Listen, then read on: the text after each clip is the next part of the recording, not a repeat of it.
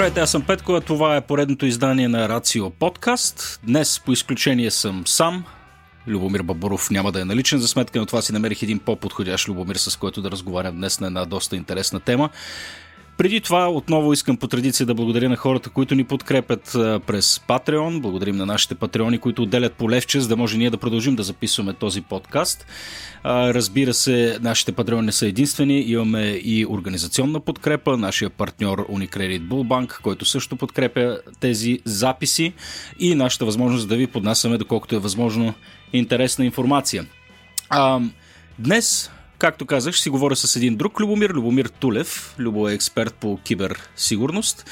А, всъщност, ако трябва да си позволя да го представя по малко по-различен начин, това е първият бивш полицай, който, с който ще разговаряме днес. А, ако трябва да мина през малко по-формална биографична справка, хората от нашия екип ме базика, че редовно прави биографична, биографична справка, но ето на. А, Любо е работил 7 години в отдел киберпрестъпност към ГДБОП, бил е и ръководител на група за разследване на незаконно съдържание в интернет. А, от там вече, смисъл, работил е в сътрудничество с различни организации, ФЕБРЕ, Европол, Интерпол. Днес работи в частна компания за киберсигурност. А, Любо, здравей, чуваме ли се и казах ли нещо глупаво до този момент? Здрасти, Петко, и на всички наши слушатели. В интересен са не е абсолютно нищо глупаво. А, напротив, много е интересно да слушаш отстрани как някой друг говори за тебе. А, така че много ти благодаря за поканата. А, жалко, че Даша нямаше възможност да се включи днес, но пък се надявам да направим един хубав разговор за всички от тези наши слушатели днес, които имат интерес да, да чуят нашия разговор. Еми, пара да пробваме, да видим какво ще се получи. Сега, Любо, понеже го няма, но той много държеше да ти задам някои въпроси, които са свързани с непосредствената ти работа преди настоящата. А, бели става въпрос конкретно за МВР, а и на мен, честно казвам, също ми е интересно. Много хора, а, като чуят отдел, примерно, киберпрестъпления към МВР, а, нали, а, гледат, гледат хора по новините, които се занимават с някакви конкретни неща, дали в контекста на, на хакнати избори, а, дали в нали, скорошни инциденти покрай НАП, дали в някакви по-частни случаи с киберпрестъпления, свързани с дигитални карти. Във всеки случай, а, хората гледат малко скептично на полицая, който излиза по телевизията и започва да говори експертно и някакси а, общото а, така, мнение на, на обществеността към, към способностите на, на българската полиция или на българската държава да се бори с, с киберпрестъпността а, и с киберпрестъпленията, а, нали, виждаме като, като, като слаба, може би, в известен смисъл. Та тук си позволявам малко, може би да те вкарам в а, малко опасна територия, не знам доколко ти е позволено изобщо да говориш за това нещо, но Общо, ако можеш в общи линии да очерташ какви са възможностите на държавата да противодейства на киберпрестъпността, опазването на информационната инфраструктура, защита от информационна война, имаме ли сериозна организация и сериозна човешка и IT инфраструктура, за да противодействаме на всичките тия опасности? Аз ще започна моят отговор с твоето встъпление, всъщност, че имаш често навика си говориш с бивши полицаи. Всъщност, mm. истината, че веднъж полицай никога няма бивш полицай. Така че а, в общи линии, дори в момента в частният а, сектор, в една или друга степен, всеки от нас най-малко чисто като, като гражданин, като професионалисти, а, ние всички правим неща, които наистина се опитваме да бъдем в помощ както на бизнеса, в конкретно, но цяло на, на обществото. А, по отношение на излизането на полицаи по медиите, това институционално говорене, а, знаеш, ви прави впечатление наистина, че има един много специфичен изказ в, в МВР, въобще правоправащите органи, който, който е много специфичен сам по себе си а, който не винаги, за съжаление, обаче обикновените хора, обикновените граждани успяват сякаш да, а, да разберат. Аз затова винаги съм се опитвал всячески, а дори в момента в моите изказвания, в а, различни гостувания по различни предавания, винаги съм се опитвал да, да говоря доста разбран език, а, дори на някой път да обяснявам много сложни концепции на много наистина достъпен език, нещо, което според мен е, е много важно. От хора, които се занимават с киберсигурност, с разследване на киберпрестъпления, да говорят така, че да може обикновен човек да, да разбере. А, да. Аз трябва да бъда максимално откровен и тук ще бъда супер откровен с теб, наистина, за да не звучи сякаш като, като реклама, но а, според мен отдел киберпрестъпност наистина към, към ГДБОП е на, а, на много високо ниво по отношение на подготовката, на възможностите на противодействие на компютърни престъпления. Нещо повече, това не е просто наше, а, в крайна сметка, твърдение, мое лично. А, получавали сме много пъти в момента, в който съм работил през годините в а, тази структура, а, имахме различни гостувания от различни а, европейски а, наши партньори от Швейцария. Си спомня много гостуване 2015 година. Няма да забравя, колеги идваха да ни проверяват по един инструмент за съвместно сътрудничество на територията на Европейски съюз. Аз, например, също съм бил канен в такова качество, пък да проверявам държави като Малта, Унгария. А, така че на територията на Европейски съюз различни, различни програми съществуват, които да могат да инспектират и да поеднаквяват нивото във всички държави членки.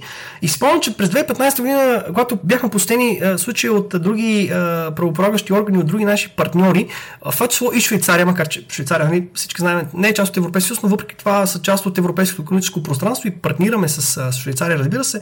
А, един от техните експерти тогава комисар Явро Колев се среща с тях и с директора на, на службата, на, на ГРБОП, а, след като се запознаха с това, каквото ние правим всъщност в, в структурата, казаха ясно и категорично, вашият отдел е на европейско ниво. Даже малко над европейското.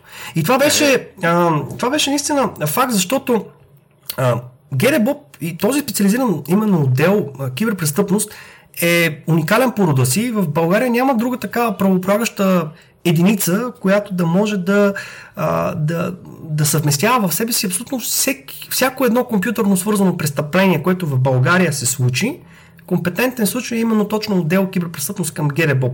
И това дава страшно много врати, отваря наистина възможност за сътрудничество. А, ти спомена в твоето интро, аз съм имал възможност, наистина, звучи сякаш като нали, по филмите, много хората си представят, вау, нали, работа с ФБР, DHS и така нататък, но а, наистина успях да, да стана член, член на международната правополагаща група на ФБР, работещи по линия на киберпрестъпност през 2014 година. Всъщност, благодарение на моите усилия и на, на моя екип, България бяхме припознати като една от десетте държави в а, света, която е в топ 10 на а, борбата с киберпрестъпления в областта. Стига, бе! ами, това са, това са факти, които биха могли да бъдат проверени, а, но а, наистина бяхме припознати като една от 10 международни а, държави в света, mm. която се бори с... А, моята работа в ГРБО беше, а, ти я спомена, по линия на незаконното съдържание в интернет. За много от нашите слушатели това нещо може би ще им така се стори странно, но а, въобще нали, какво точно представлява незаконно съдържание в интернет. А, масово, а, може би 70-80% от нашата работа се свеждаше наистина до а, борбата с а, детската безопасност, най-вече именно а, борбата, а, разкриването на така наречената детска сексуална експлуатация. Иначе казвам на тривиален език, педофили и въобще всички други хора, престъпници, които се опитват да злоупотребят с, с децата в това отношение също така и а, киберзаплахи, а, киберизмами в интернет. Но да, а, не скромно, но е факт. България беше, пак казвам, припозната като една от 10-те най-добри държави, която се бори с това нещо през 2014 и 2015. А, Бъл, а, самият отдел има а, много добри възможности на, на комуникация и а, на територията на Европейския съюз, между другото, става а, много, много добра синергия и много бързо се обменя информация между самите правополагащи органи. Аз наистина съм бил, а, съм се очудвал как в рамките наистина на няколко минути, буквално с няколко разменени имейла, съвсем официално разбира се, човек може от България да получи информация за конкретен потребител някъде, което е в някаква друга държава от Европейския съюз. И, и обмяната на информация е на много високо ниво. И, разбира се, за това нещо се грижи и Европол като цяло с своите координационни а, мерки, Интерпол, но а, може би много разширих въпросът ти, но директно краткият ми отговор дали България разполага с такива възможности. Да, поради няколко причини. Първо, а, хората, колегите, които работят в този отдел, те получават много различни обучения. Това са хора, които е работено с тях през, през, през годините, във времето. На територията на Европейския съюз текат супер много обучаващи програми от други държави членки, от Европол, от Интерпол, координирани. Тоест, постоянно имаме повишаване капацитета на тези служители и те наистина, аз като биш такъв служител съм преминал през десетки такива обучения, нещо, което няма как да отрека, че наистина много голяма част от знанията, които имам в момента, наистина дължа на работа ми именно в този отдел, но а, въпросът ми е, че това дава наистина много голяма възможност да се повишава постоянно капацитета на а, професионализъм сред, сред служителите, възможността за партньорство с други такива органи, като, пак, пак казвам, Европол, Интерпол, ФБР, а, наистина дава възможност до такава степен да бъдем много бързо да обменим информация, дори нещо ти да не знаеш в този момент, дори да случи mm-hmm. престъпление, което, да кажем, по една или друга причина колегите нямат възможност примерно, да, да, да имат знанията, опита да разследват, винаги обръщайки се към а, Европол, ти на практика разполагаш с а, капацитета на още 27 държави, в Европейски съюз, които могат да ти помогнат в, в тази ситуация yeah. да, да ти разследват случая заедно с теб. А, така че, да, мисля, че има много добри възможности за, за разследване на киберпрестъпления. А това го доказахме. А, ти сам спомена, течат на, на пробива на данните от НАП миналата година. А, колко бързо в рамките буквално на, на няколко дни, на седмица, беше установен потенциален, разбира се, още се, се води разследване, тъкат съдебни действия, но а, имаме заподозрян, имаме обвиняем, обвиняеми всъщност за теча на данните в, а, в НАП, а, така че наистина много бързо а, може да се стигне до едно такова противодействие и разкриване на такива престъпления. Това наистина, това наистина е изненадващо за мен, предполагам и за повечето хора, които, които слушат в момента, тъй като МВР като част от държавната администрация, нали, никой от нас не си представя, че държавната администрация с нещата, които предлага по същество, би могла да бъде конкурентна на, а, на частните компании, които а, нали, изземват, така да се каже, дещо има мозъци в, в тази сфера, но със сигурност звучи освежаващо, а, нали, че, че имаме в нали, в лицето на държавата една, една наистина солидна инфраструктура и, солидни, и солидна организация, която да ни защитава от подобни неща. Сега тук нали, някои хора може би е, биха спекулирали, нали, че това до някаква степен е наследство а, или някаква форма на инерция от, нали, от тоталитарната държава, нали, че тук трябва нали, много. Нали, повдигат, се, повдигат се въпроси, които са много релевантни в, в днешно време. Нали, на мен ми се ще все пак наистина да ги адресираме, като може би го поставя по малко по различен начин. А, отново навлизам в опасна територия, ама а, като говорим за капацитета на МВР а, да следи противодействие на киберпрестъпления, какво знае МВР за мен? Нека така да го поставяме директно. А, със сигурност а, има неща, които не мога да разкрия. А, това mm-hmm. мисля, че е ясно за всички, поради факта, че в момента, в който напусках а, системата на МВР, аз самият съм имал, а, имал съм допуск а, така нечето ниво на класифицирана информация а, секретно, а, което означава, че съм имал наистина възможност да разполагам а, с, а, да, да имам възможност да имам достъп до, до информация, която все пак е класифицирана като държавна тайна. А, mm-hmm. И разбира се, напускайки системата на МВР, съм подписал необходимите документи, декларации, че никога по никаква причина няма да Въпросът е каква е, каква е но... легалната рамка, нека така да го да, кажем, юридически как са уредени нещата. Със да. сигурност МВР разполага с регистри, които са упоменати в инструкции, в закони. Това, което МВР всъщност знае е, е обществена и публична тайна, нещо, което всеки от нас най-малкото би могло да, да, така, да сметне за нещо, което е съвсем нормално. МВР, разбира се, знае цялата лична информация за конкретен, служит, за конкретен човек, извинявам се, т.е. къде живее, знае, разбира се, а, е, адресна регистрация, знае информация за предишни а, осъждания на това лице, какви криминални прояви съответно това лице е имало. А, разбира се, дори, и не, а, дори когато не е осъдено, но е имало повдигнато обвинение, все пак за това лице стои информация в специални регистри на МВР, че въпреки всичко, все пак това лице би могло да е имало участие, съпричастие към даденият случай. Разбира се, а, съгласно закона за специалните разузнавателни средства, МВР е органа, именно един от органите в страната, който има възможност да използва и специални разузнавателни средства по името на, по смисъл на, на този закон. МВР има възможност да подслушва телефонна комуникация, интернет комуникация, да проследява хора чисто физически. Разбира се, това става след спазването на много-много тежка документация след надлежното разпореждане на съдилища, така че няма как да стане, както хората си мислят, нали, ей, сега тук ми подслушват телефона и така нататък. Всъщност, за да се подслуша един телефон, повярвайте ми, лично съм минал през този процес, изписва се супер много документи, супер много разрешения. Трябва да вземеш над 5-6 подписа от различни структури, от различни хора, че да стане това нещо възможно. Няма как. А принципно, окей, то е бюрократично, може би е трудно да стане. Чисто технически лесно ли е? Примерно, ако на вас ви се наложи да ми хакнете в момента Facebook акаунта, нали, под вие говоря бившото МВР, нали, е, смисъл МВР конкретно. Ако трябва да ми хакнете Facebook акаунта или Skype акаунта, това няма това как да стане. А, няма как да стане някой служител на МВР да извърши престъпление, mm-hmm. за, да, за да разкрие също друго престъпление, защото самите ние ще извършим, пак казвам, престъпление.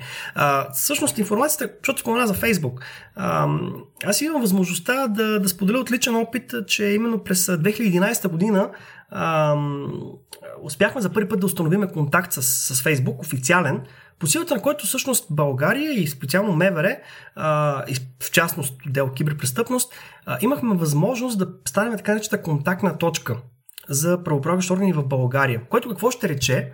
Всеки един орган, правоприлагащ в страната, който имаше нужда да получи някаква информация от Facebook за случай, който касае някакво престъпление за даден потребител, това минаваше през нас, т.е. ние бяхме филтъра, в който проверяхме този случай, ако наистина прецениме и сметнеме, че има наистина основанието, запитвахме съвсем официално Facebook. Тоест, придобиването на информация даден потребител не става посредством хакване, посредством пробиване на неговия профил, а става посредством комуникация, става посредством сътрудничество с социалната мрежа.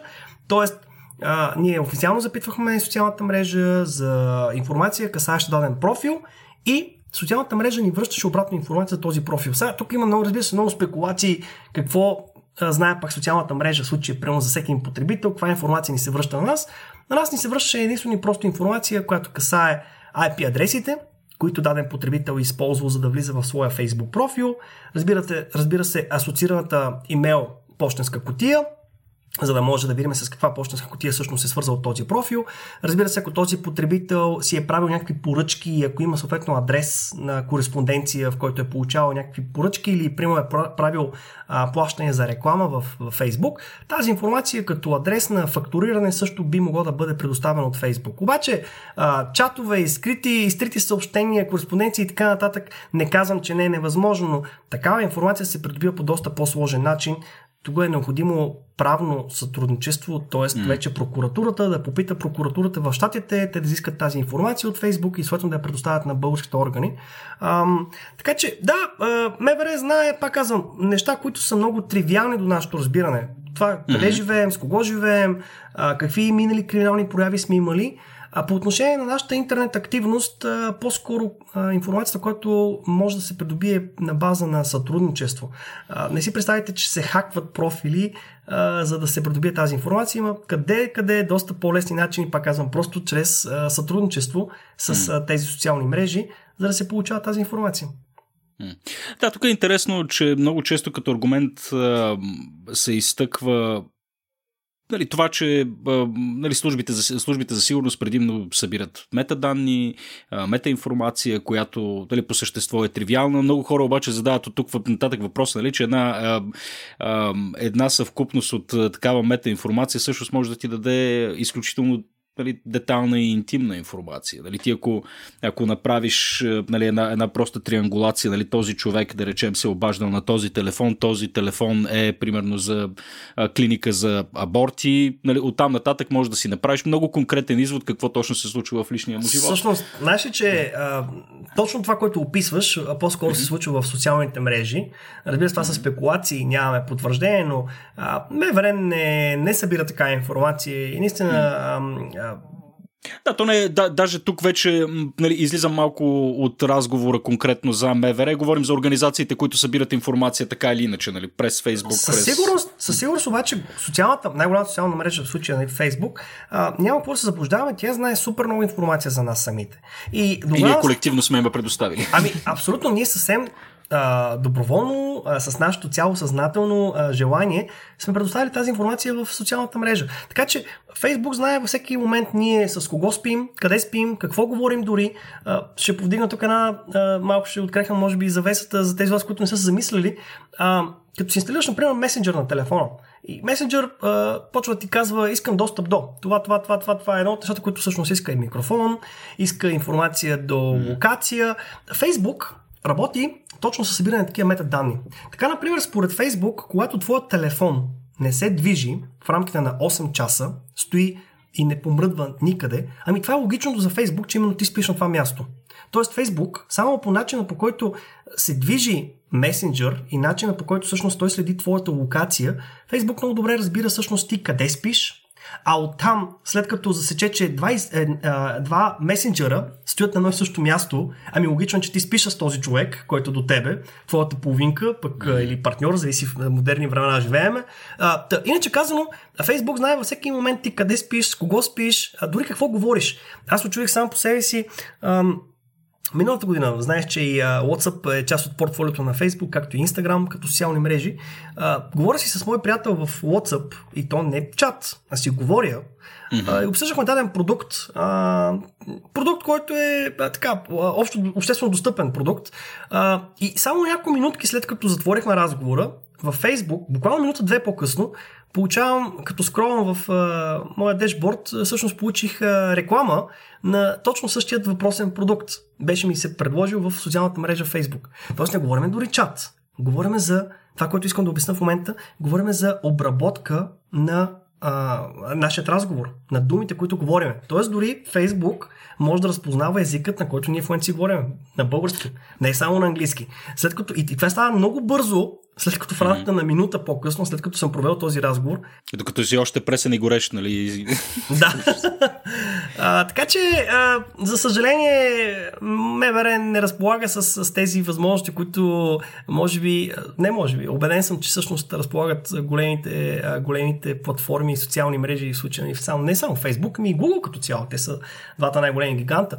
И пак казвам, а, в крайна сметка, никой не ни е опрял пистолет до главата да ни задължи да си направим Facebook профил. Ние самите сме си го направили. Ние самите сме си инсталирали месенджер. Ние самите сме позволили месенджер да има достъп до камера, локация, микрофон и прочее. Така че на никой Добре, не може да се лично мнение какво е, тъй като има, може би, две философски гледища по отношение на, на информацията, която споделяме. Нали? Едната, едната е по-скоро, нали, нека информацията да е свободна, нека всичко да е ясно, нека всичко да е навън, нека всички да се разголим а, и да видим ефекта какъв а, би бил. От друга страна са защитниците на личната информация, а, нали, които няма нужда да я артикулирам дали какви са им основните аргументи. Ти от коя страна стоиш или може би като всички нас и някъде по средата? Ще ти кажа един много конкретен пример. А, преди години с... А, знаеш, а, чисто по политически причини имаше момент, в който Боб беше изведен от а, рамките на МВР, беше mm-hmm. а, присъединен към структурата на Държавната агенция за национална сигурност.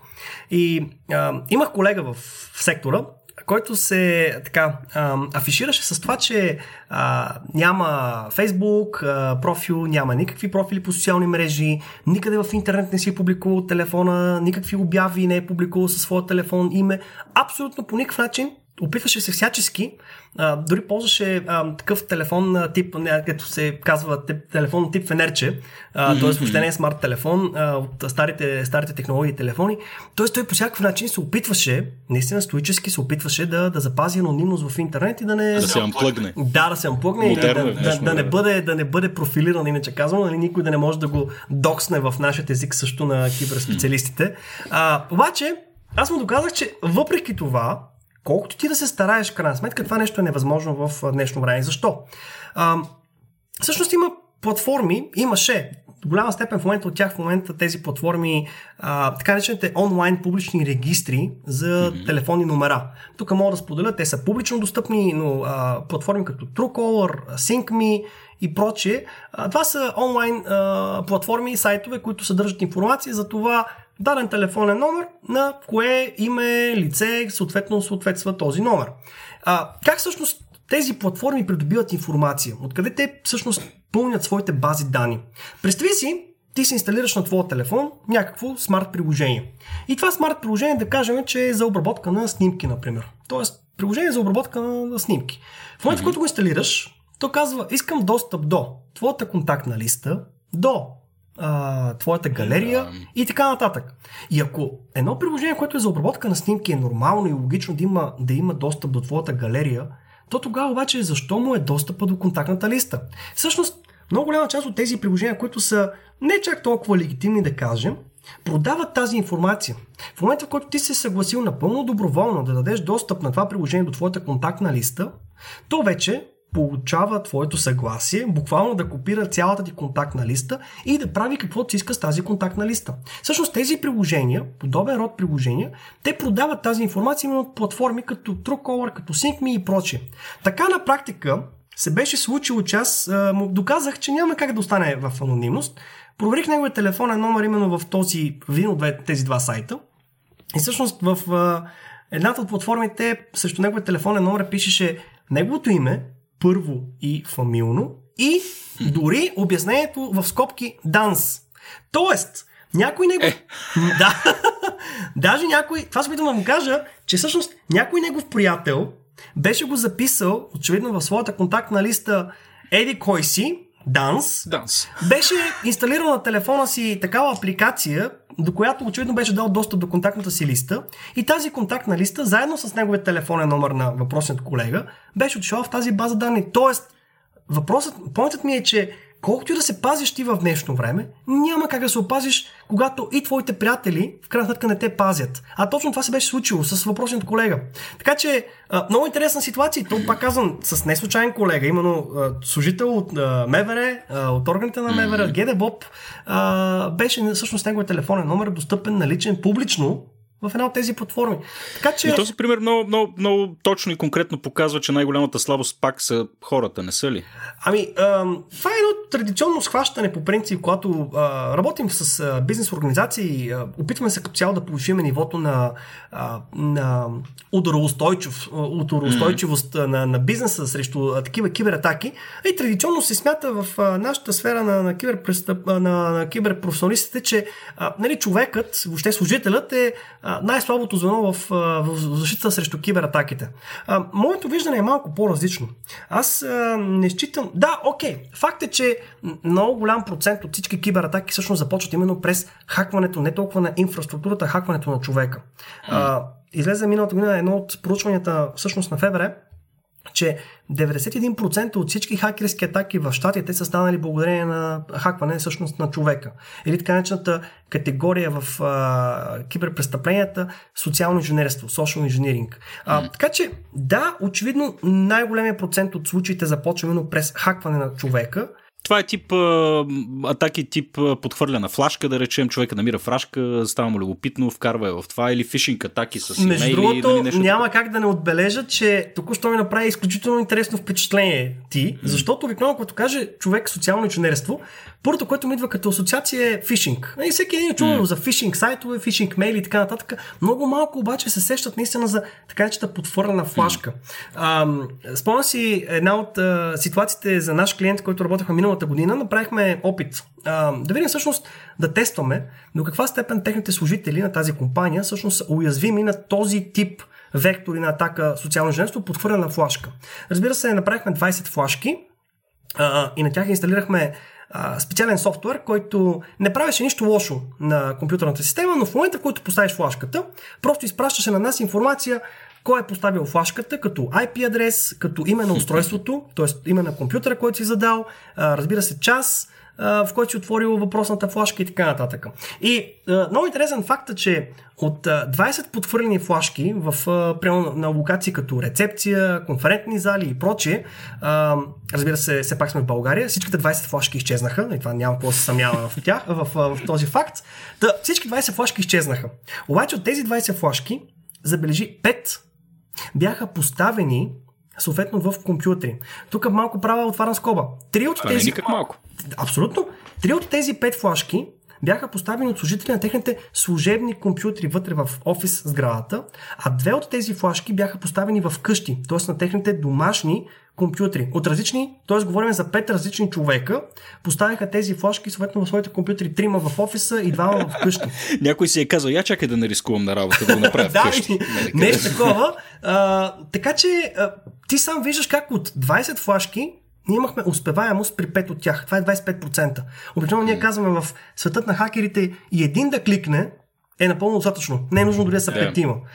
Добре, кой, кой е най-масовия вид такъв тип атака социално инженерство? Разбира се, фишинг. С флашките? Не, не, не. Флашките са. А, това са а, все пак по, доста по-трудно за изпълнение а, mm. а, векторна атака, защото съгласи се, ти трябва да имаш достъп до, до тези помещения, за да можеш да подхвърлиш тези флашки. Разбира се, а, има доста конференции, които се организират, т.е. моят апел винаги би бил, ако а, някой в момента ни слуша, който ходи по конференции и получава такива подаръци флашки, разбира се, преди да отвори каквото и да е съдържание, просто да форматира флашката, mm. а, за да не стане случайно жертва на, на подобен експеримент. А, но сам разбира се, че такива флашки доста по-трудно биха могли да бъдат подхвърлени. Разбира се, доста, доста по-лесно е просто да получиш, разбира се, измамен имейл. Така наречен фишинг имейл. Нещо, което да. обаче в момента все повече и повече набира популярност, което мисля, че е интересно за всички, които ни слушат, е така наречения смишинг. Какво представлява всъщност смишинга? Той идва от SMS фишинг. Иначе казано, много малко хора се замислят все още, че по начина по който получават измамни имейли в своята мейл почтенска котия, абсолютно същото качество на атака би могло да стане чрез SMS. Тоест... Абе, Любо, това не е ли нещо, което саудиците направиха на, на шефа на Амазон наскоро? Точно така, се, да... точно така се твърди. Точно това се твърди, че всъщност атаката стана благодарение на такава смишинг атака.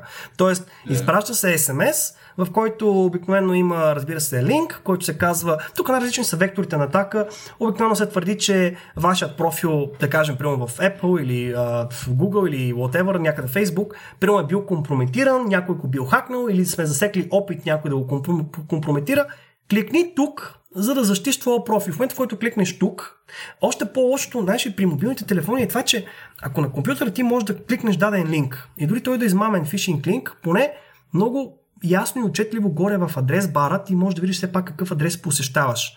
За съжаление, доста голяма част от потребителите доста не хаят и дори не забелязват, че Макар да копира и цяло съдържанието на, да кажем, примерно Apple-ската логин страница, отгоре може да пише съвсем възможни други глупости, обаче факта, че изглежда като Apple, вече човек е сигурен, че това е официалният сайт на Apple, което е доста парадоксално. А, не, не така обаче е толкова отчетливо и видимо именно при а, браузърите, които използват мобилните телефони.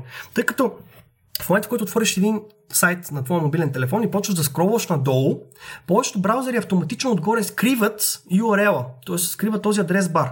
С цяло оптимизация, нали? не е нужно ти да виждаш през цялото време адреса, по-скоро би трябвало ти да виждаш съдържанието.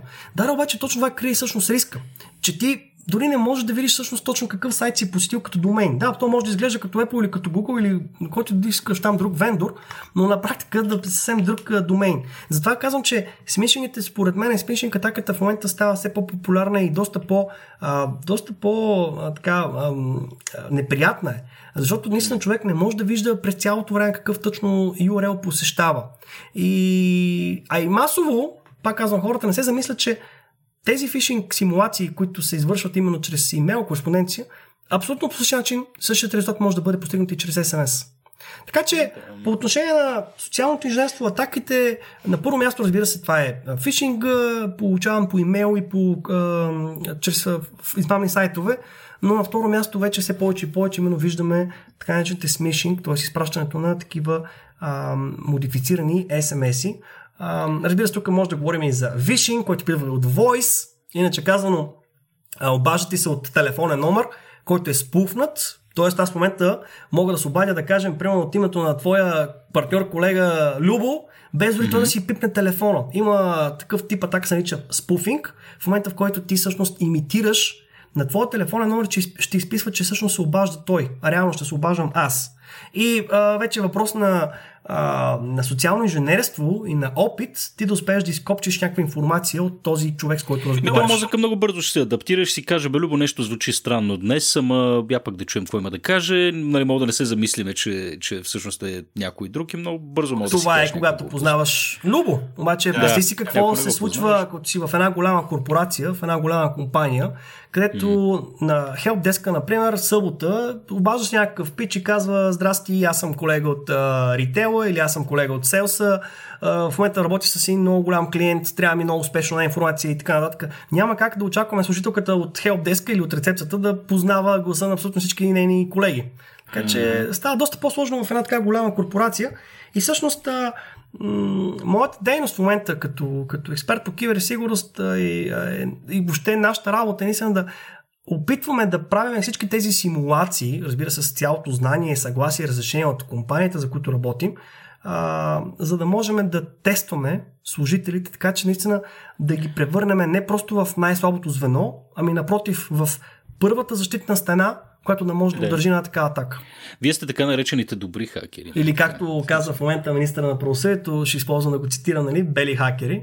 Бели а, хакери, да. да. Макар, че в това, знаеш в този термин всъщност няма такъв термин, не съществува такъв термин. Всъщност, Оксиморон. Прави, оксиморон. Ами, не, всъщност правилният термин, който може и той искаше да цитира е а, хакер тип бяла шапка. А, в а, литературата на в нашата професия а, един хакер би могъл да има различни шапки. Тоест човекът е един и същи, обаче слага различна шапка в зависимост от това какво прави. Тоест black hat, така наречените черни, черни шапки, това са именно тези лошите хакери и кракери, които разбиват, пробиват а, а, инфраструктури, системи, бази данни и прочее. От друга страна, белите шапки, white hat hackers, именно са така наречените киберспециалисти, професионалисти, които пък, използвайки същите знания и умения и техники, които използва и черните шапки, те използват същите знания, умения, техники и вектори, но с цел да симулират такава атака, за да може да се защити всъщност компанията.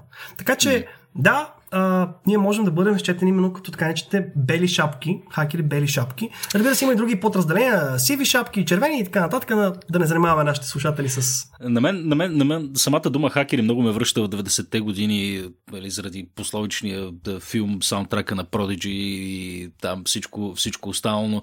А, едно време си спомням 90-те години, когато нали, ние бяхме тинейджери и работихме с компютри. Не знам, аз поне си мисля, че едно 95% от нас а, са хващали някакъв такъв тип вирус, като тогава, поне впечатлението ми беше, че вирусите са а, нали, единствената им цел и дизайн е да те накарат да се почувстваш като кръгъл идиот, нали, защото той влиза, светва ти нещо там, изтрити са ти всички файлове, реално той не изпълнява кой знае каква функция в полза на човека, който те е хакнал, просто вирус, за да те прецака. Нали, там най-често рестартираш, а, нищо не става, нали, всичко става с реинстал, тотално лайпмаш машината. Какво правят хакерите в днешно време и за какво се ползват предимно вирусите.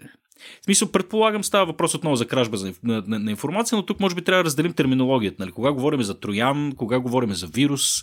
А, може ли ни кажеш малко повече за това? Да, има различни подразделения. Всъщност, основната категория, голямата шапка на всички тези малишас като цяло апликации, които ти описа, а, основната категория е така наречения malware. Тоест, всяко едно всяка една част от малко софтуерче, което причинява по някакъв начин вреда. На нас се нарича malware. Опитвам се да превеждам в реално време терминологията от английски. По някой път... Според мен аудиторията ни е такава, че ай, ай, тематиката е такава, че не се опитва да превеждаш. Не е Супер, добре. Да, да, идеята е, че да. всеки един of софтуер, който е написан с цел да компрометира нашата система, може да бъде наречен именно в основната категория malware. От там нататък че имаме различни подразделения на malware, в зависимост от това какво искаме да постигнем. Разбира се, най-голямата категория от malware, което а, масово се използва в днешно време, това всъщност не са толкова вирусите, а по-скоро по-скоро Троянския кон. Троянския кон, разбира се, е от митологията, от а, историята на времето, а, играе ролята точно да може. Това е апликация, която цели в момента, в който заразиме дадена машина, ние да придобием достъп отдалечен до тази машина, така че да може да тотално да управляваме тази машина дистанционно. Разбира се, в момента, в който а, инсталираме троянски кон на нашата машина, а, ние даваме отдалечен достъп на хакера, който хе може да използва нашия компютър, за да направи допълнително от него вече някакви допълнителни атаки навънка към други машини, към други жертви. Разбира се, той автоматично получава достъп до всяка, цялата информация, която съдържа нашата машина. Разбира се, тази информация би могла да бъде криптирана, би могла да бъде извлечена. Разбира се, също така съществува и възможност, в която ти, хакера, да използва вече твоята машина, която е хакната, за да може да прикрива своите следи и оттам нататък да извършва други престъпления, но в крайна сметка органите ще стигнат всъщност до твоето IP, а не до истинският извършител. Така че Троянски кон е именно тази категория от малуерите, което цели да даде отдалечен достъп и този хакер да може тотално дистанционно да придобива достъп и да контролира тази машина. Троянски Интересно, кон... че спомена, извинявай, че те прекъсвам този и напоследък много зачастиха и станаха така известни пословични случаите на тотално блокирали цели градски администрации в, в Штатите. Спомня си, че такъв е случай с Балтимор, именно с такъв вид ransomware, който... Точно това ще нали, да опиша. Това е всъщност втората категория. А, mm-hmm. Ransomware всъщност спадат към под категория към вирусите.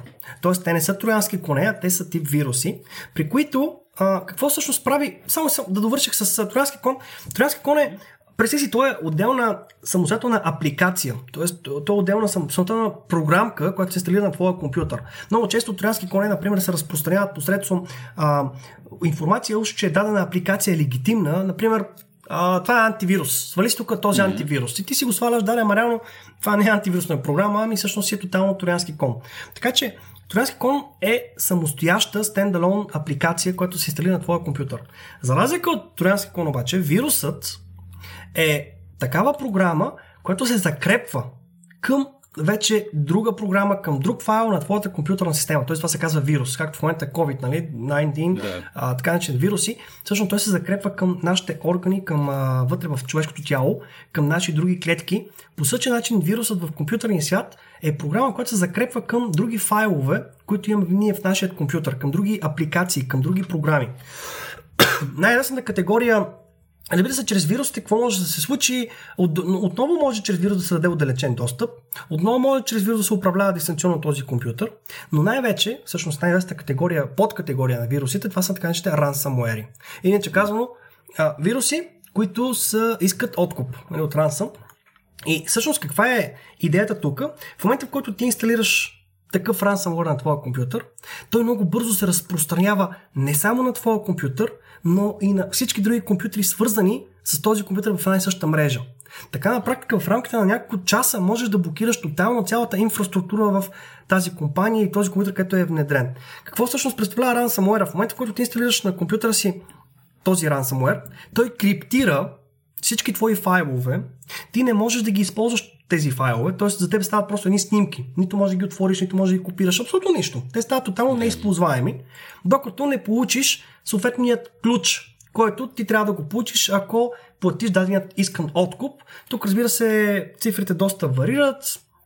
Споменава се от порядъка на 0,5 биткоина. Към днешна дата един биткоин се търгува за около 7000 долара, ако не ме лъжи паметта. Mm. Така че 0,5, тук говорим за около 3-3500 долара. А, така че това не е никак малка сума. 3500 долара, за, за да си получи обратно файловете. А и най-лошото е, че ти дори да платиш тази сума, никой не ти гарантира, че ще си получи обратно кода. А, защото хакерите всъщност действат на принципа пак ти започна всъщност с въпроса защо го правят в, в днешно време хакерите. Наистина за придобиване на информация, но и най-вече за пари. И кой каквото ще ти говори, винаги става въпрос за пари. Една българска поговорка. Да, абсолютно. Така че целта на, този, на това заразяване е ти да платиш тази сума. Дали обаче хакерът ще ти върне обратно а, кода, ако трябва да бъда честен, нашия съвет е никога да не се плащат такива откупи, защото никога нямаш гаранция. Защото да. хакерите обикновено не действат по този начин. Те искат да получат парите, ако получат парите, идеално, ако ли не, продължават със следващия. Нещо, което в момента виждаме през 2020 е така атака тип ransom, ransomware 2.0. Какво прави хакера? За да може да засили това усещане, че ти си в тотално безнадежна ситуация, в момента в който ти зарази компютъра с ransomware, той не ти криптира файловете директно, а първо източва твоят компютър или да кажем определена част от информацията, която се съдържа на твоя компютър. Обикновено се търси информация, свързана с твоята интернет активност, онлайн банкиране и прочие. Взима се тази информация за някакви съхранени пароли, някакви файлове, които имаш на твоя компютър, някакво онлайн банкиране. Хакерът копира на своята машина тези файлове, след което криптира твоите файлове и в момента, в който ти поиска откуп, на всичкото отгоре дори ти изпраща и имейли, в които ти казва това са файловете, които имам аз от твоя компютър и ти изпраща тези файлове. И ти в този момент получаваш още дори по-лоша ситуация, в която наистина имаш потвърждение. Не само, че виждаш, че твоите файлове са заключени и криптирани, ми ти дори знаеш, че този човек вече е имал достъп до тези файлове и буквално може да ги продаде. И сега, разбира се, ако не говорим в една стандартна ситуация, в която един гражданин просто вкъщи му е блокнат неговият компютър, разбира се, най-вероятно има снимки и файлове, които са му доста любими и лични, но в крайна сметка всичко се оправя, Рестарт, да, заминават тези снимки, лошо, но от тук нататък ще му бъде за урок. То обаче не е толкова лесно в едни големи корпорации, в едни големи компании. Това, което ти спомена за Балтимор, аз ще припомня и случай от 2016 година с един от известните, може един от най-известните рансамуери, Лона Край. Лона Край през 2016 година направи така, че над 30% от а, healthcare системата на, в а, Великобритания всъщност да блокира, защото всъщност над 32% от всички здравни заведения в, а, в страната бяха именно хакнати, бяха а, криптирана информация благодарение на, на край ransomware. А, така че виждаш как а, много всъщност големи корпорации, а, бизнес, наистина може много бързо Enterprise да, да бъде унищожен с една такава атака от просто едно нехание на някой си потребител просто да кликне някъде. Затова винаги ние казваме, че един клик е достатъчен, за да се направи голямата поразия. Е много важно да обучаваме наистина на хората, защото а, виждаш какво може да се случи. Да. А, то хубаво да обучаваме хората, но нали, ти като каза за вирусите, а, нали, те безспорно могат да действат и като нападателни оръжия. Тук е известен случай с, примерно, Stuxnet, нали, какво могат да правят вирусите, ми могат да унищожат цяла ядрена програма, нали, да. да я върнат с години назад. А, да, днес е много, така, става се по-актуална темата за това как държавите всъщност впрягат в своя полза дали, всякакви киберинструменти, за да въздействат на други държави, а, дали непосредствено и директно да атакуват тяхната инфраструктура а, или, а, или просто да подриват техния демократичен процес. Очевидно е за какво говорим. Тук няма нужда да посочваме конкретните извършители, нали, или те нали, така вече станали пословични а, руски тролове и всичко останало. А, въпросът тук е, а, когато говорим за една за конкретен вид атака върху физическата инфраструктура на страната, да речем, ако говорим за нали, електри... електроразпределение, да речем. А, тук отново не знам доколко изобщо си запознат нали, с, с темата, но ние разполагаме ли с адекватните а, защити да се защитим от подобна атака или, или може би архаичността на нашата система е най-добрата ни защита. Не знам доколко сме плъгнати просто. ами в интереси сте и ответе по-малко, може би е правилният mm. отговор. А, със сигурност има а, все пак обществена тайна за така наречените държави в нашата литература си известни като State Sponsored Hackers. Държави като пословични в тази насока като Китай, Северна Корея, Русия се споменава, които имат групи, а, чиято цел е именно да може по всякакъв начин да се а, прави, да се извършва така наречена хибридна война а, срещу mm. западния свят, срещу критичната инфраструктура, защото това, което споменате и за атомни централи и прочее, нали, това по-скоро са критична инфраструктура. Разбира се, защитата на една такава организация, на един такъв enterprise изисква много повече отношение, много повече внимание, но въпреки това, аз ще дам пример в Обединените арабски емирства, а, точно преди да не подведа нашите слушатели, но мисля, че няма и половин година, всъщност излезе информация как една от техните електроцентрали е била заразена точно с подобен тип ransomware и тяхната а, контролна база е била всъщност блокирана в рамките на няколко часа, а, което сам разбираш, че дори няколко минути, някой път би могли да бъдат пагубни за една такава а, огромна организация като атомна централа, пък какво означава нали, часове. Така че, след като къде къде е доста по-развита държава, според мен е чисто и най-малкото финансово, като ресурс, Обединените арабски емирства имат нали, на фона на България.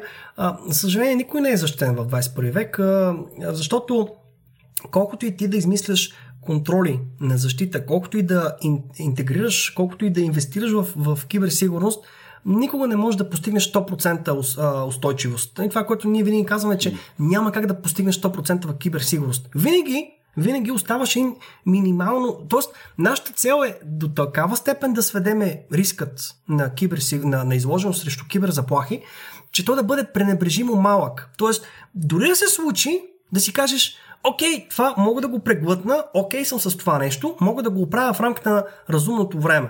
Така че, а, не, колкото и не инвестираш, пак казвам, в киберсигурност, не можеш да подсигуриш винаги да си 100% сигурен, че а, твоята система ще бъде непробиваема. А, така че, да, със сигурност а, българската държава полага супер много усилия и ние виждаме в тази насока колкото, а, колко наистина проекти и инициативи се развиват. И виждам нещо, което между много ми прави добро положително в момента впечатление. А, по отношение на, на коронавируса, все повече и повече частни компании, виждаш как а, всячески се опитват наистина. Аз надявам се наистина да бъде тотално транспарант и да, да бъде наистина супер волонтир това цялото движение, но виждам как mm. все повече и повече наистина частни компании, девелопърски компании в сферата на IT индустрията предоставят безплатно, безплатно а, вся възможни услуги, които те имат в твоето портфолио, само само да помагат на държавата в този бич, тази пандемия. Нещо, което виждаме, което е а, много хубава, много хубава черта и аз много се надявам това нещо да остане като отношение за след коронавируса и да виждаме все повече и повече именно задълбочена тази комуникация между публик сектор, нали, държавата, в лицето на държавата, частния сектор, академията, т.е. граничените университети, защото в Западна Европа тази комуникация между, те, между тези три стейкхолдърса е на много, много високо ниво. Имаме държава, частните, частните компании и университетите. В България, за съжаление, тази спойка, тази взаимовръзка, сякаш не беше чак толкова отчетливо изразена последните няколко години. А, но пак аз се надявам с този подем, който имаме в момента, наистина да даде така един добър старт на такова говорене и за след коронавируса. Ми да, епидемията е така катализатор на много процеси. Виждаме, че в момента всичко започва да се дигитализира. Изведнъж, изведнъж станаха възможни неща, които отнемаха дълги, дълги години. Нали, тук говорим за някои дребни аспекти, включително на държавната администрация, предоставяне на държавни услуги. Онлайн обучението изведнъж за около седмица стана възможно. Абсолютно. Видите ли? Буквално сякаш прочете мислите ми, нещо, което си мислех mm. в Министерството на образованието, течаха наистина с години разни проекти на интеграция, на възможности mm. за онлайн дигитализация, обучение и тъна и тъна. И се точаха едни проекти с години. И в крайна сметка видяхме как буквално за седмица Министерството хем успя да почне да излъчва по националната телевизия а, а, лекции, обучения. А, да. Хем в същото време тотално дигитализира своето образование в рамките наистина на седмица. Така че абсолютно прав си, че този коронавирус, в крайна сметка, наистина до така степен катализира някакви процеси, а, че много бързо всъщност хората се научиха да използват нещо, което беше, нещо, което им беше дадено, нещо, което имаха възможност, но по една или друга причина не, не го бяха използвали до, до голяма степен. Много голяма част от много бизнеси, които до вчера дори не са се замислили, че биха могли да ползват дадените ресурси на, на дигиталната трансформация, сега вече виждам как все повече и повече всичко се случва онлайн. А, дори в толкова така закостенели, трудни за промяна институции като държавата, като държавната администрация. Виждаме в момента столична община, кандидатстването, например, за децата, за ученици в първи клас ще бъде тотално, тотално онлайн. Спомням си само до преди няколко години, 5-6 години, как родители се а, редяха по новите, ги показваха на опашки mm-hmm. от сутрин, от 4 часа знаеш какво беше с нощуване и така нататък. Пък нещо, което така ли, че катализира, както вече каза и ти, тези yeah. процеси стана вече възможно всичко това да бъде онлайн. Така че, да, колкото и неприятна да бъде тази пандемия, разбира се, това няма как да бъде приятно и за, за никой, но може би единственото, поне малко светло в тунела, това, което виждаме, може би единственото положително нещо от този COVID-19 е, че поне успяхме наистина да, да погледнем с друго око на, на дигиталния свят и на неговите възможности. Да, но и на неговите проблеми. И сега, когато пък всичко започва да минава онлайн, вече се появяват редица други предизвикателства. От чисто психологическите, нали, факта, че хлапето ми седи по нали, 10 часа на компютър не е, не е, не е много добър вариант.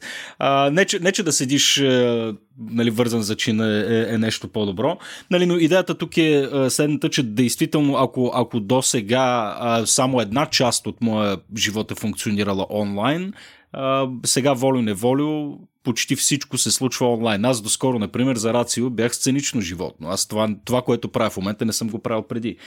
Нали? И, и сега всичко минава онлайн, което означава, нали, фейса ми вече, вече е навсякъде. Нали? Чувствам се далеч по-разголен, да речем.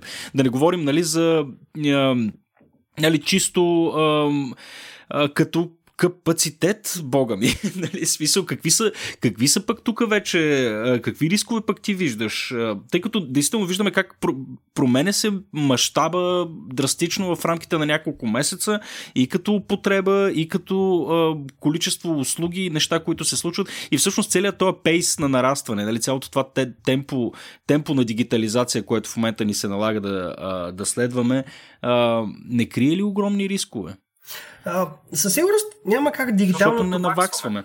Да, със сигурност ням... аз не съм привършен към това дигиталното тотално да измести физическото, социалното. Защото, съгласи се, каза за хлапето. Да, окей, в момента в тази ситуация получава образованието си онлайн, дигитално, но училището, освен образование, всъщност това, което дава на децата е и социализация. Няма, как да. няма как да предоставиш тази степен на социализация, която дава училището, с физическия контакт между учениците, между учителите и учениците, просто онлайн. Така че, но, но, но със сигурност пък не трябва да загърваме възможности, които предоставя в момента дигиталното. Така че, моето виждане сякаш за нещата е по-скоро да върват двете ръка за ръка за в бъдеще. Mm. А, в умерена степен да се използват и от двете по-малко. А, не тотално да има учители, които да отказват дигиталното и да казват, ох, това са не го разбирам. Всъщност, видяхме как много бързо, ако поискат, могат да го разберат. А, но със сигурност, стоянето в къщи и наистина този, ця, това цялото експоненциално нарастване на масово бизнеса в момента да се прехвърли именно онлайн. Та дори забележи, ние в момента стоиме дистанционно и записваме всъщност този наш подкаст, този разговор именно дистанционно. Пак възможностите на, на дигитализацията. Не сме в една и съща физически стая, в която записваме в едно студио. А, така че нещо, което ми прави много голямо впечатление всъщност е, че а, стоянето в къщи за съжаление, крие и своите рискове, това, което спомена и ти, защото а, унази категория група, за която вече говорихме, хакерите, а, всъщност нашата цел преди това беше а, на държавата като цяло и на правоправящите органи да изкараме тези хора от домовете им. Защото хакерите обикновено те са доста а, чисто психологически профила. Това са хора, които са асоциални, а, социопати, които не обичат да комуникират в по-голямата си част от времето, обичат просто да стоят в къщи, да тестват различни експлойти, да, да хакват напред а, и назад. И в момента им даваме наистина много добра възможност катализатор да правят точно това. На практика ние в момента казваме, стойте си всички в къщи, ми тези хора няма какво друго да правят, освен просто стоейки в къщи, наистина да хакват всичко наред. Ето защо е много важно наистина да обърнем аспект и на нашата киберхигиена както в момента е модерно да се нарича, Тоест, бидейки онлайн и вършики нашата работа онлайн, как да бъдем максимално добре защитени. Някои много бързи стъпки, нещо, което мога да препоръчам всички наши слушатели. На първо място, нека да се замисляме за нашата входна точка, там откъдето получаваме всъщност интернет, така начините рутери. Много често сме виждали рутери, които тяхната безжична мрежа е прямо защитена с някаква парола, примерно егенето на дадения потребител, или телефония номер, или от 1 до 9, или от 1 до 8 и така нататък. И няма как да сме. А, няма как да, да, да имаме парола от 1 до 8 и да си мислим въобще, че сме сигурни. Абсолютно не сме сигурни, защото една такава парола се разбива в рамките на секунди от а, такива програми, които са за така наречено брутфорсване на, на тези пароли. Така че много важно да поставим наистина много хубава парола, сигурна, комплексна, както се казва, т.е. да се използват малки големи букви, специални знаци, символи, цифри и прочие, да бъде поне 12-13 символа дълга една парола, защото под 12 символа тя не е парола. В момента, в който сме... Тук, тук, тук това, с което използвам обикновено са някакъв тип абсурдни фрази. Нали, примерно, отивам с храста до магазина, да речем, нали, някаква е такава глупост. Да, нали, където... със сигурност това е другата препоръка, че а, много важно паролът а, да, да няма никакъв смисъл. Тоест да не... Нали, на времето смяташе, окей, ще направя асоциация. Например, думата Амстердам и ще почна да изписвам с а, тези именно малки, големи букви, специални знаци, цифри и така нататък, но тя реално думата си остава Амстердам. И използвайки изкуственият интелект, тези програми могат това нещо всъщност да го а, предогодят, да го, да го предположат. Така че със сигурност това, това, това което каза ти като препоръка е тотално абсурдни фрази, с тотално измислени всякакви знаци различни, е най-добрата възможна защита. И пак казвам, поне 12-13 символа. След като сме защитили нашия рутер по този начин, с наистина силна парола, тогава вече може да сме убедени, че няма как, или да кажем не, че няма как, но м- максимално много сме положили ни усилия да защитиме нашата входна точка на комуникация, така че да може да стане максимално трудно хакерите всъщност да осъществят достъп до нашата мрежа. На следващото място, а, ако всички служители преди това работеха на едно и също място, в една и съща компания, където IT администраторите са се погрижили в крайна сметка да дадат наистина една много добра а, защита на тази инфраструктура, това в момента, което виждаме е, че и ако хакерът имаше една единствена точка за пробив, именно през инфраструктурата на компанията, то в момента една компания през си, която имат 100 служителя, тези 100 служителя са пръснати в техните 100 домове, така на практика хакерите имат възможност, 100 различни възможности да атакуват тази компания, защото пробивайки компютърът на един от тези 100 служителя, най-вероятно той има VPN, най-вероятно има някаква връзка, която се в инф, с инфраструктурата на, на компанията и оттам респективно хакерът получава достъп отново до тази а, инфраструктура. Така че да внимаваме за рутера, да внимаваме за нашето крайно устройство, endpoint устройството. Към IT администраторите могат да дам съвет. Разбира се, използването на VPN в тази ситуация е абсолютно задължително. Нали, виждам все още, за съжаление, компании, които техните служители си осъществяват достъп до а, почтенската котия, до разна инфраструктура от компанията, без дори да има VPN. Той е публично достъпен ресурс, което е тотално немислимо за мен в, в днешното време. А, и и наистина доста по-голямо внимание, когато отваряме просто имейли, а, да, да бъдем много внимателни. Защото наистина с един наш клик, както вече казах, може да компрометираме цялата инфраструктура на нашия бизнес. И, Любо, алелуя, дано хората да се слушат. Може би трябва да се правят някакви вече популярни джингали, тук да се правят клипчета или някакви неща, така както направихме за миенето на ръцете. Нали? Оказа се, че нямаме, нямаме елементарни навици за телесна хигиена, пък какво остава за кибер такава. Нали, да, сега онлайн хигиената ти тук малко ми разби малко, малко представи, нали, това да се NSA пруфнеш се оказва може би малко безполезно начинание, така ли е всъщност? в смисъл, и, нали, да ползваш Тор, да ползваш всякакви такива неща, в които да скриеш е, ежедневната си дейност. Виждаш ли смисъл в, в, в, в употребата на подобни приложения и методи за обикновения човек? Както вече има все пак публична информация, че Тор през 2013 година беше пробит. Тоест, всеки си мисли, че използвайки Тор край, аз съм 100% анонимен, никой не може да ме намери в интернет, всъщност много голяма грешка. Оказва се, че всъщност през 2013 Тор беше пробит и то беше пробит с един много елементарен начин.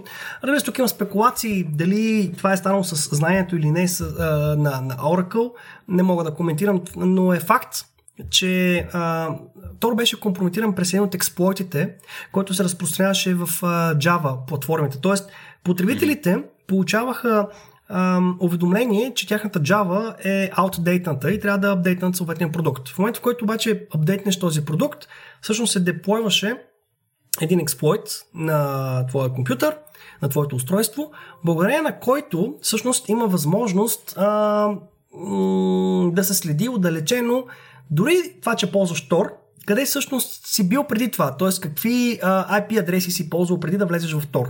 И така на практика а, твоето посещение в Tor беше, беше безмислено. А, да, не случайно между другото в момента а, не знам дали си обръща мен, ако влезеш в Tor, между другото, ще видиш, че а, Java-та по дефолт е дизейбналата. Ти дори не можеш да ползваш Java в Tor, ако, ако всъщност ти, Тоест, ако ползваш в момента Tor и ако имаш Java и не си я дизейбнал, ти нямаш право, не можеш да влезеш дори да ползваш ресурси на Tor. Той ще ти каже, ти трябва да дизейбнеш твоят uh, Java, иначе а, не мога да те пусна. Така че всъщност да. този експлойт позволи на наистина хиляди потребители по цял свят да бъдат, да бъдат открити кои точно са те. А, така че, за съжаление, анонимност в интернет такова животно не съществува. И винаги Аз, аз веднъж, веднъж нещо си бях надъхал там покрай Сноудън и всякакви други истории. Викам да се. Я, я да пробвам. И в един момент се оказа, че ти за да го направиш това нещо, ти буквално се лишаваш от възможността да консумираш каквото и да било онлайн съдържание. Нали, ти за да можеш да гледаш видеа, да можеш да да играеш игри, да посещаваш, каквото и да е, изключително, изключително трудно това се случва анонимно. Аз мога да препоръчам а, за тези от нашите слушатели, които са малко по-напред в материала, има една Linux дистрибуция, а, така че Tails. А, mm-hmm. Така че тези от тях, които са запознати, могат да ресърчнат Tails. А, могат да видят всъщност това е Linux дистрибуция, която буквално може да тръгне от една флашка. Иначе казано, а, стартираш операционна система от флашка и абсолютно всичко, което правиш от твоята машина, браузване, гледане на клипчета и въобще чатове, изпращане имейли, каквото правиш от твоята машина, използва протокола на Tor и всъщност IP адресите, които ти получаваш, са именно, именно през тези три точки някъде по света. И mm-hmm. всичко това е, остава, да кажем, в относителна анонимност си. Защото а, твоята цялата операционна система, която ползваш, и тя е лайв, тя е на флашка. В момента, в който изкараш флашката край, все едно нищо няма на твоя компютър. А, и също време ползваш наистина ресурсите на Tor, а, за да бързваш а, анонимно. А, така че има варианти, има решения. Mm. За съжаление, пак казвам, никой не може да ти гарантира на 100%. А, защото спомена Tor. Ще дам друг един елементарен пример, нещо, което вървеше миналата година пак като а, възможност. И тук пак опираме до тази техника на социален инженеринг, на социално инженерство. Има възможност, окей, ти ползваш Tor. В момента, в който влезеш, например, в твоя браузър и в момента, в който а, имам пред Tor браузъра и отвориш твоята скрита почтенска котия, Tor мейла, и счетиш създаден потребител, ти си в относително анонимно, защото ползваш IP адрес на Tor мрежата.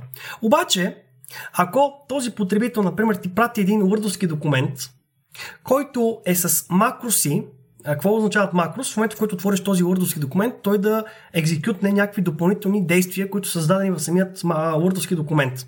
В момента, в който ти отвориш тези макроси, в момента, в който отвориш този Word документ всъщност на твой компютър, този Word какво прави? Той задейства, би могло да бъде, разбира се, този макрос настроен по различен начин, но една от най-лесните хипотези, просто да хитне да посети даден вебсайт, т.е. да изпрати заявка, request към даден вебсайт. И в момента, mm. в който тази заявка всъщност се прави, този, тази заявка няма да се направи през Tor мрежата, а тя ще се направи през твоя дефолтен браузър. Така на практика, този, който среща искаше да те провери, можеше да получи информация за твоят истински IP адрес. Пък Келф е ти, че си чатил с него през Tor. Така че. Има различни техники, разбира се, това не е една единствените нещо, което просто ми спомена, а, така, като спомена Тор, се сетих за него миналата година, четях за, за този експлойт.